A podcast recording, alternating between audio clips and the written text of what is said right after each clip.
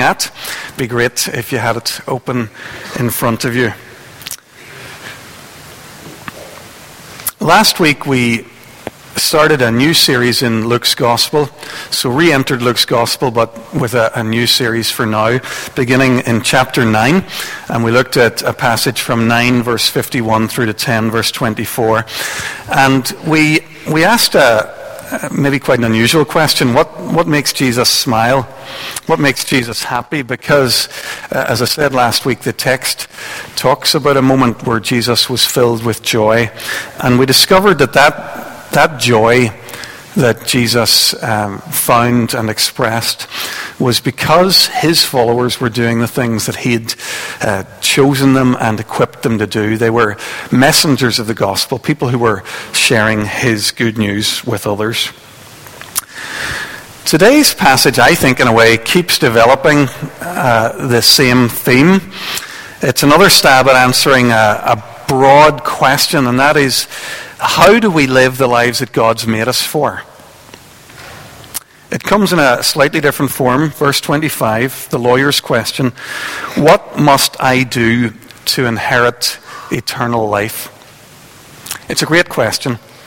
I'm sure people ask it to you in your workplace or your neighborhood all the time.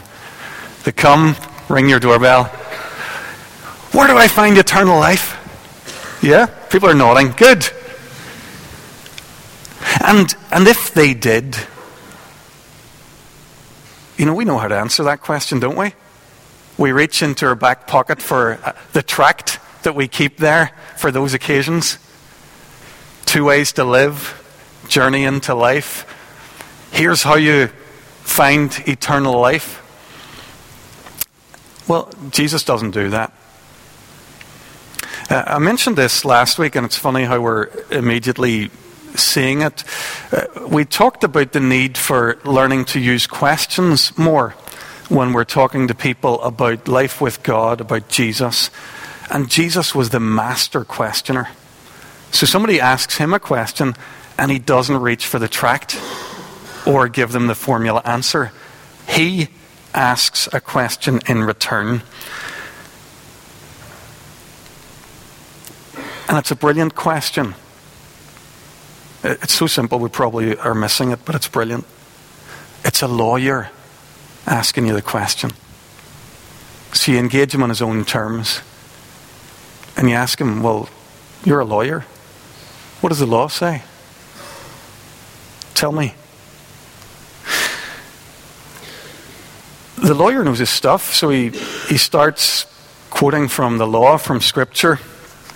He quotes Deuteronomy chapter 6, verse 5, the Shema, the great, great mandate of Israel. Hear, O Israel, the Lord our God, the Lord is one. Love the Lord your God with all your heart, with all your soul, with all your mind, and all your strength. In our culture, John 3:16 is the big Bible verse. If anybody knows a Bible verse, that's the one they're going to know if you're a first century Jew, this is your John 3:16. If you only know one verse, this is the verse you know. And he quotes it to Jesus. So he, he shows us that he knows the big verses, but he also shows us that he, he knows some stuff a little bit more off the beaten track because he quotes from Leviticus chapter 19 um, you, you, could turn to that in page 1000, or 122. You'd see that it's such an obscure passage that the NIV can't give it a better title than Various Laws. You know, it's just a string of, of bits. It, it has all sorts of stuff about not spreading slander, slander, sorry, not uh, endangering your brother's life. Then verse 18, do not seek revenge or bear a grudge against one of your people, but love your neighbor as yourself. So this guy knows the Bible. He knows the big bits and he knows the, the small bits. And he gives an answer. Is the answer any good? Well, Jesus thinks it is. He says, verse 28, you've answered correctly. And Jesus isn't just uh, flattering the guy or humoring him. Jesus really likes this answer. The reason we know that is because it's the same answer that he gives whenever he's asked the same question. So if you looked up in Matthew 22 on page 991, you'd find a lawyer asking Jesus the question, which is the greatest commandment in the law? Which, by the way, is the same question. Because the question is, what's the law all about? And the law of God was given to lead God's people into life. So the question is actually, what, what's life all about? How do you live the life God's made us for? And Jesus gives the same answer. Same answer as this lawyer love God and love people. If Jesus had left it there, this guy had gone home really happy. You know, I, I have some ideas. The, the teacher here has validated them. It's all good. But Jesus doesn't just leave it there. It's, it's one short comment that knocks this lawyer entirely off balance. He's talked about loving God, loving your neighbor, and Jesus says, Do this, and you'll live. If you want to know the deep, rich, eternal kind of life that God's made you for, then love God perfectly and love all the people around you in the same way that He loves them. That's it. And the lawyer's massively unsettled by it. How do we know that? Well, he does what all of us do whenever we're unsettled by any sort of moral command or demand on us. Luke tells us, verse 29, he wanted to justify himself. What's unsettled this guy so much? Why does he feel he needs to justify himself? It's because he knows that if Jesus is right, and if he's right, that the, the law says we need to love God perfectly and love our neighbor. If this is the way to eternal life, somewhere deep in his heart, he knows he hasn't a chance. He knows that he doesn't love God perfectly. He doesn't love people uh, the way God does. If that's what the law says, then the law's demands are, are just too big. I wonder, I wonder as you sit there this morning and as you think about this, this knowledge that, that God is perfect, that we can't share company with Him unless we're perfectly loving in this way that He describes. I wonder how you feel about that.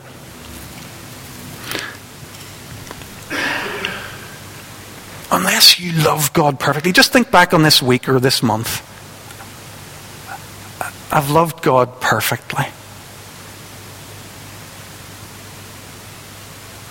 I've loved every person I've met in a, in a full and a wonderful way, the way God intended it. Great, tick, tick, I'm in. Eternal life.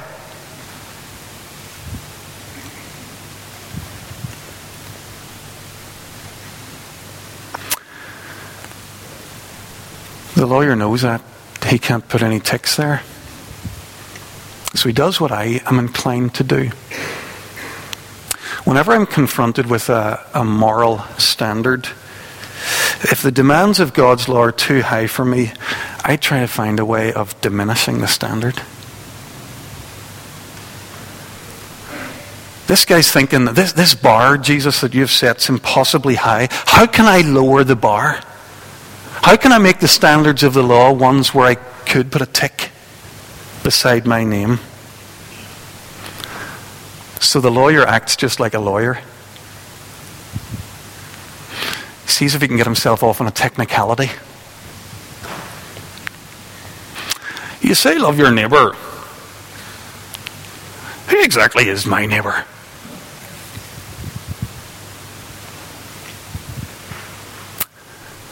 See what he's doing? What, what he wants is to make the circle of neighbor as small as possible. If that circle is small enough, if there's few enough people in there, then I might just be able to put a tick and say, Yes, I love my neighbours. I might be able to say, Job done. If I'm good enough for God, if I keep the law, then I can inherit eternal life. This guy senses that he's so far below God's standards that the only way to be with God is to move the standards, to bring the bar down so that he can qualify. I say all of that because I think it's now the right context to have a look at the story. Now we're probably ready to hear this story, something like the lawyer heard it that day. So there's a man in grave need. He's ignored by a priest. He's ignored by a Levite. They're the good religious people. They're the kind of guys you'd expect to, to help, but they don't. And it's a lawyer, uh, it's a Samaritan, sorry, who helps uh, this guy. Uh, that, that's a Freudian slip there. Uh, the Samaritan seems the least likely, but I said lawyer. Uh, a lawyer's the least like. No, no, that, that can't be right.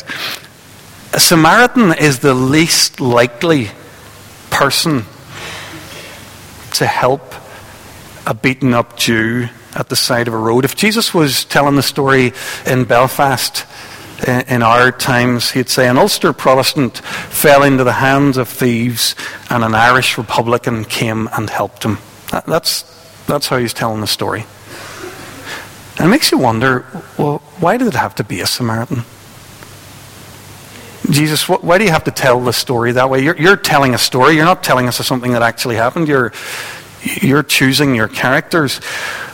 Why does it have to be an enemy reaching out to a wounded man who becomes the, the definition of love of a neighbor. It's because Jesus, I think, wants to show me that while I'm like the Levi and the priest, and probably wouldn't even bother helping the person who is part of my clan and tribe and, and family, the love that God calls us to is this enemy love this loving a person despite the fact that everything about them is against you. And you see them vulnerable and broken and you love them instead. A love like His.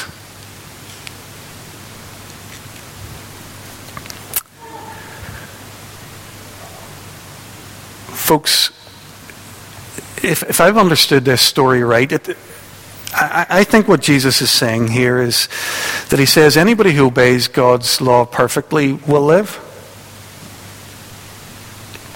If I always love God perfectly, if I always love my neighbor in the way that He made me to love my neighbor, then I can know life. Isn't that great? Isn't that great news? You don't look like it's great news. Folks, it's awful news. If this is the way to life, to have a perfect love for God, to have a perfect love for all these people that He's put around us, then I'm stuffed. And probably so are you. It's awful news. God could give me a thousand lives to live, and I wouldn't start to keep this great command as it's called. I can't do it. So I live my life more like this teacher of the law. How can I justify myself? How can I be okay by some standards that I introduce? How can I be okay because I'm slightly better than that worst of all people that I find over there? Brothers and sisters, I think we have here the bad news of the gospel the, the bad news that we need to hear before the good news can be seen for what it is. God has standards. There's a bar, and I can't bring it down. I'm stuffed.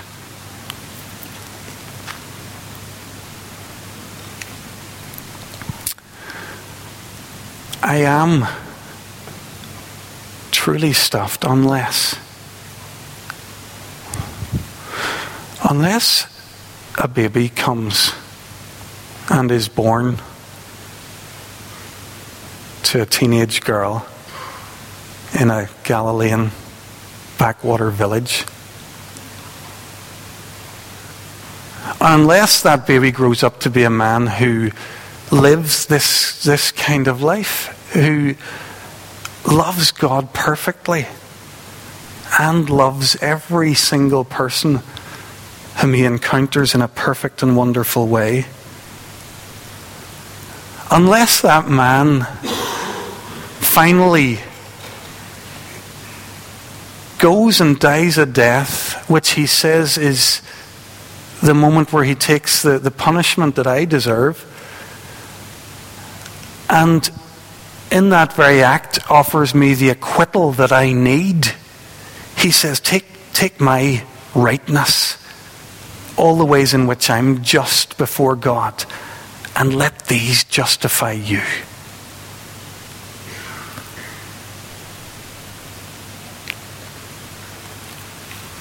then even I can have eternal life. Then, in the way that God's chosen, I've kept the law. I have loved God perfectly. And I've loved my neighbor because he did. And he's given it to me.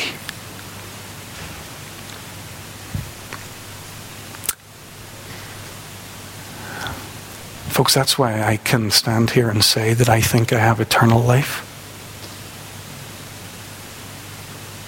Not because I do this stuff, but because He did and He's given it to me.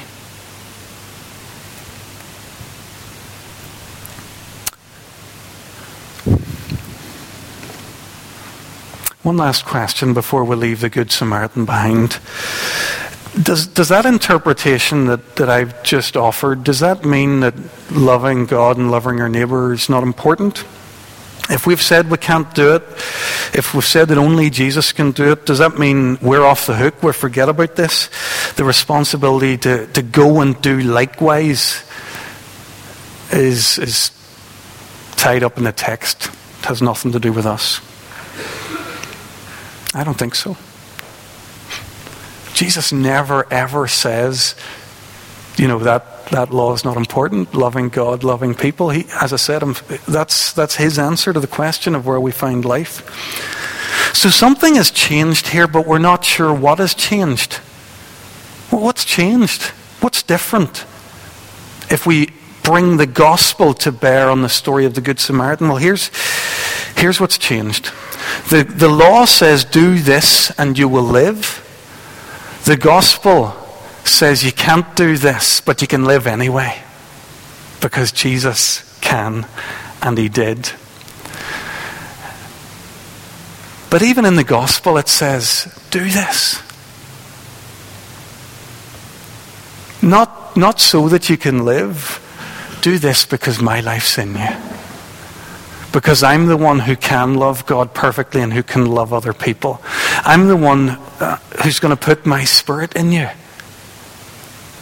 I'm going to teach you how to do it, how to love God and love other people.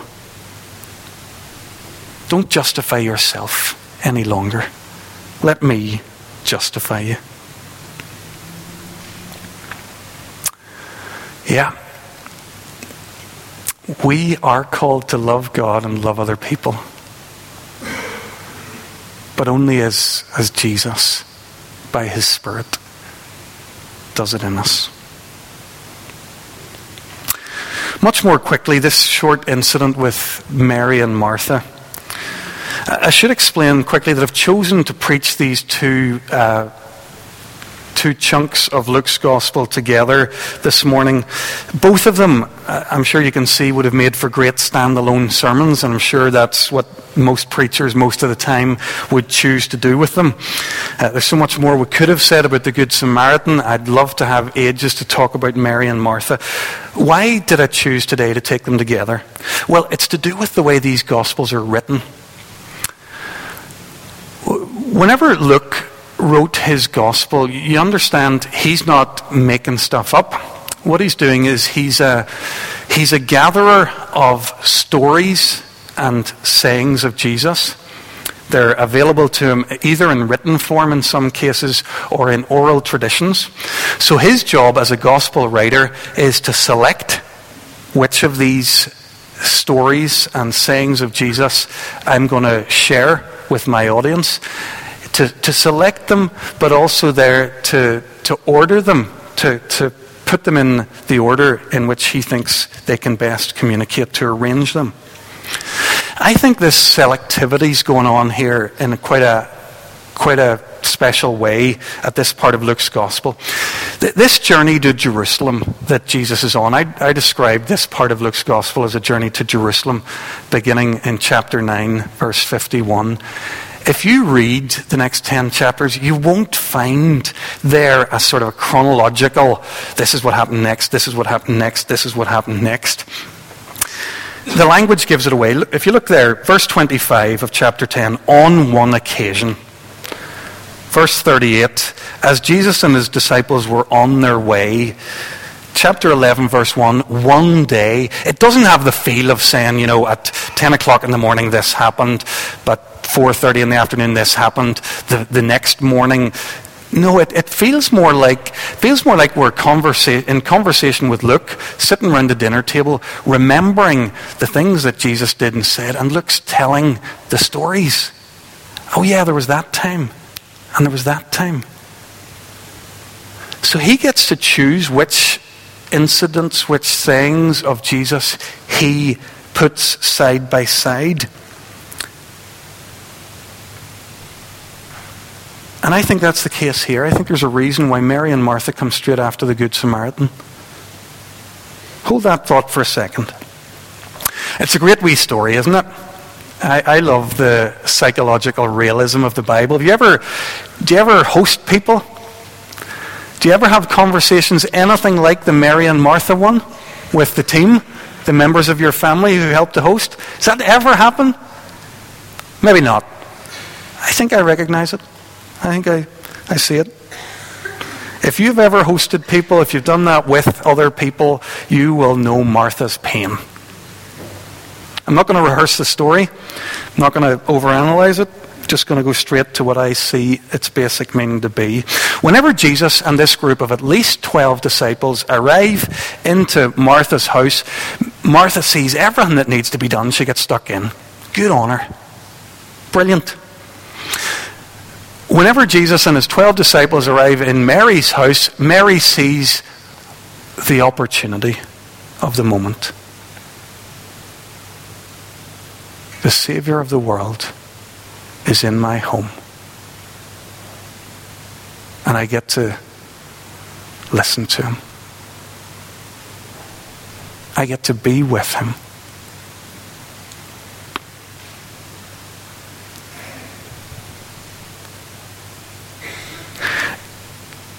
Do you see now why Luke's put these two stories together? We started by asking the question how do you live the life that pleases God? You love God and you love other people. Well, the Good Samaritan story is all about loving people, isn't it? Loving your neighbour. This is the, the life that God calls us to. But in this short story of Mary and Martha, we've been given an image of what it is to love God.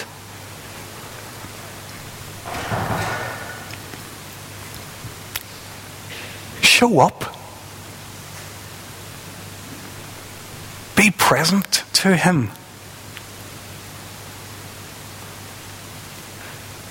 And when you take the two stories together, what you have is God saying to us, make yourself available to people and make yourself available to me. Love God, love people. Folks, I'm nearly finished, but it struck me as I was working on this this week. I hope you don't think I'm nuts. I hope you don't think I'm nuts to think that you could actually live this kind of life, a life that's all about loving God and other people. I know that that's crazy uh, by our culture standards. I, I, hope you know this. I hope what I'm saying here doesn't sound okay to you or normal. I, hope you understand that our culture has been leading us in an entirely different direction for as long as you've lived. I grew up in the 1980s. That's the formative teenage years of my life. Whitney Houston was telling us then what life's all about. The greatest love of all, learning to love yourself. That's the greatest love of all. Jesus Christ says, love God, love people. Whitney and every other culture maker I know says, learn to love yourself.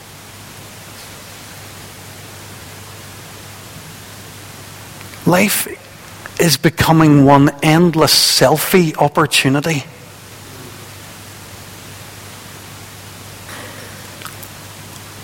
Our, our levels of navel gazing and narcissism are going through the roof.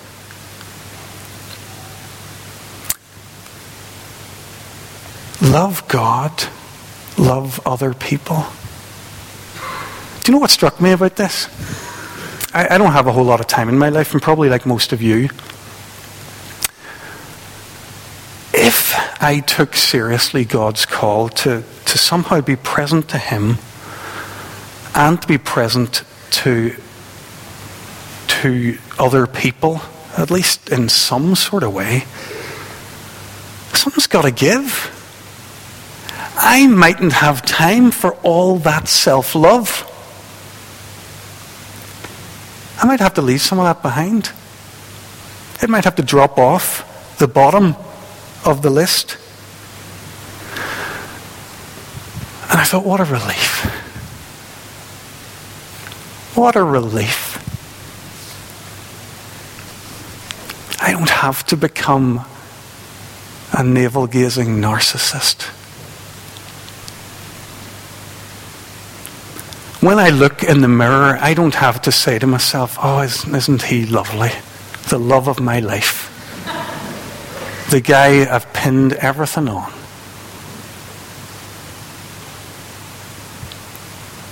I can say there's a guy who was made for something much more than that.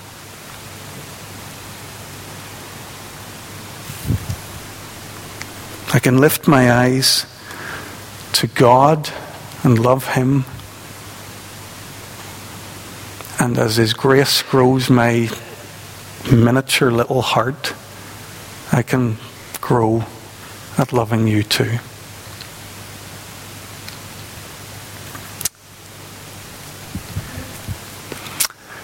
There are different ways to love God and our neighbours, and um, I, I don't want to even try to suggest what ways God is calling you to do that. Uh, if you pay attention, I'm going to say some stuff now, and Dan's going to say some stuff in a moment, both of which are kind of illustrative opportunities, something to think about. I said, uh, I spoke to you about this a few weeks ago in the Genesis series. I was preaching on um, why we're here, what God made us for, um, and I said something, you know, the importance of, for me, of God calling us to be with Him. That's never left me. For weeks now, I've been trying to understand that better and enter into that. What does it mean for me to be with God? He made me to be with Him. What, is, what does that mean? And I shared with you, I think, at the time about praying a little bit more and a, a bit differently. And praise God, I, I'm still somewhat doing that. Uh, a wee bit, a wee bit after I started doing that, I also discovered I wanted to, to be with God in His Word a bit more. If you're a person who decides only to pray, then I suppose one way of looking at that is saying to God, let's, let's be together, let's have a conversation, and I'll talk. I'll say to you all the stuff that I want to say to you. And that's what my prayers have been like. But a, a few weeks ago, I, I realized, well, I just want to be hearing more from the Lord. So I started, uh, restarted a Bible reading plan that I've used occasionally in my life. Hadn't been reading my Bible in a, a regular, committed kind of a way. Hadn't been available to God. Hadn't been showing up. Uh, and I started doing that. And it's been great. Some days it's been very ordinary. You know, I've read it and gone, there it is. And some days it's been, whoo. How did you know I needed to know that today? How did you know I needed that for me so that I could share it with somebody else? So, all that to say, I've been looking for ways to, to be with God, to, to love God, to be the Martha character, or sorry, Mary. What we need to be is a Samaritan Mary, don't we? So to be the Mary character, yeah, I think I want to do that. Um, the reason I share that with you is I'm probably going to invite you beginning in January to see if anybody wants to have a go at reading the Bible. A bit like a, a long term version of the community Bible experience, which we had here a while ago, where we say to ourselves, right, let's try and be available to God, show up, read His Word together. I'll maybe get a chance to, to say more about that over the next few weeks uh, and maybe send some stuff out. Um, yeah, I'll leave it there and hand back to Dan.